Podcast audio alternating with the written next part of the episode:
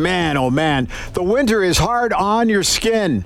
The summer could be a little brutal too, but nothing like January, February. So you know what? We decided we better ask somebody who knows what he's talking about to uh, kind of break this down a little bit for us as we talk about protecting your skin over these crazy, crazy months. And Dr. Jaggi Rao is a dermatologist, clinical professor at uh, of medicine at the Faculty of Medicine and Dentistry at the University of Alberta. He joins us on the show today.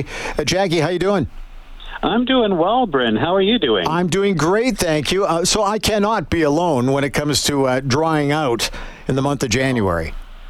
That's right. It's very, very common. If you have skin, you're going to get dry here for sure. So, what is the biggest issue? Is it the temperature? Is it the humidity? There's got to be a combination of things, right? You're yeah, you're 100 percent right. So it has to do with the the ambient temperature as it goes down, as it gets colder. Right. The ability for the air to hold water becomes less, and it literally sucks the water out of your skin. So, is this a crazy time for you in particular? Yeah, I think you know it's always dry here because we don't have any major body of water. We have a small river that, that goes through, so it's always dry. But you're you're right. In the winter, it becomes really dry to the point that even if you have a little bit of dryness to begin with or eczema, these things get worse. So, what kind of things should we be looking for? What are the telltale signs that maybe somebody's got a problem that's developing quickly?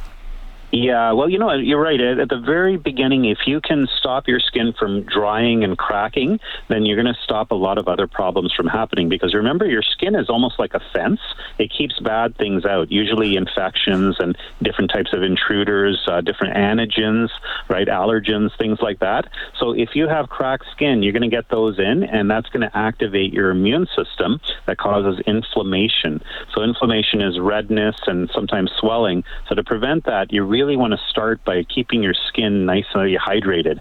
Make sure it doesn't dry out too much. Is it as simple as just drinking a lot of water, or is there more to it than that? No, you know, in fact, a lot of people think that drinking water will hydrate your skin, and, and, the truth of the matter is it doesn't. Because if you think about it, the water has to go through your gut, get absorbed in your bloodstream, then go into your skin and hydrate it. It's much better and easier, more efficient to get it from the outside in. So, what we're talking about is maybe staying a little bit longer in your shower, or even better, soaking in a tub once in a while, treating your skin to that nice hydrated water, and then sealing it.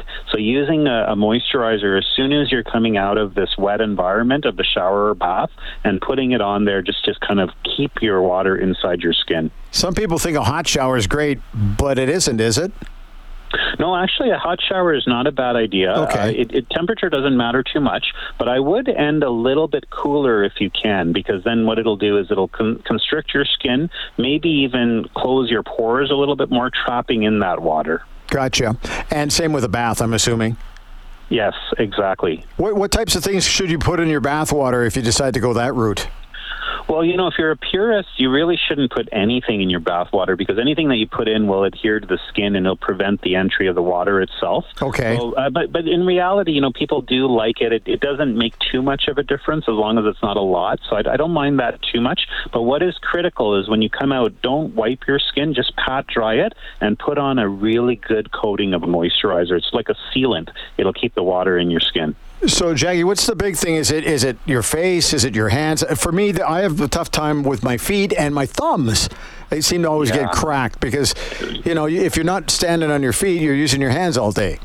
That's right. So it's areas of pressure, areas where you're using it a lot. So number two would be mo- motion and, and usage, and the third would be thin skin.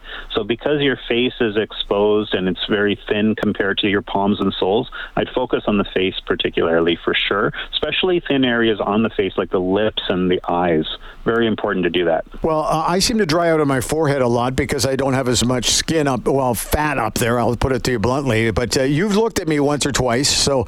Uh, Uh, you, you, know what it's like, but for somebody who's having dry spots on their skin, on their face, should probably get that looked at, don't you think?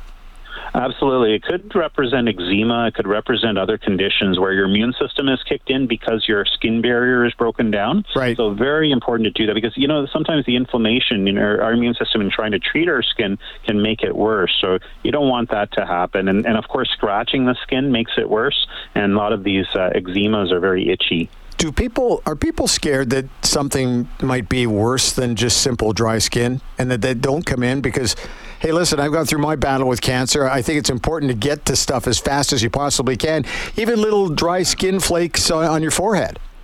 Absolutely. And you know what? If, if you can treat it early, as you mentioned, you can stop a whole lot of trouble for yourself and just clear it up. Okay. The other one that's a real sensitive thing for people is feet. You know, we walk around the I walk around the house in bare feet all the time in the winter or the summer. My feet uh, take a beating, that type of thing. But it's uh, it's one of those things that I just can't seem to get under control. I'm always having to do. We talked about pedicures the other day, how important yeah. it is to make sure you're looking after your skin. But any suggestions for people who are having problem with their feet? Yeah, I think you know what we often say is to soak your skin a little bit longer for your feet because okay. uh, it is thicker skin, so you need the water in there. And some people even do a little bit of exfoliating to get rid of that thickness, especially the heels. And once you can do that and then put on a good coating of a good moisturizer, uh, if you need some help, just ask your doctor.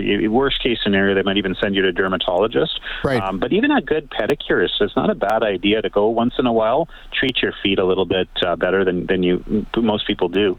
To a friend of mine who has uh, continual problems with his feet cracking. That kind of, he said he wasn't worried because he was going to Mexico for a week, and I'm thinking, you know what you're going to do? You're going to be on the beach, and it, I, I, that can't be great for your feet either, can it?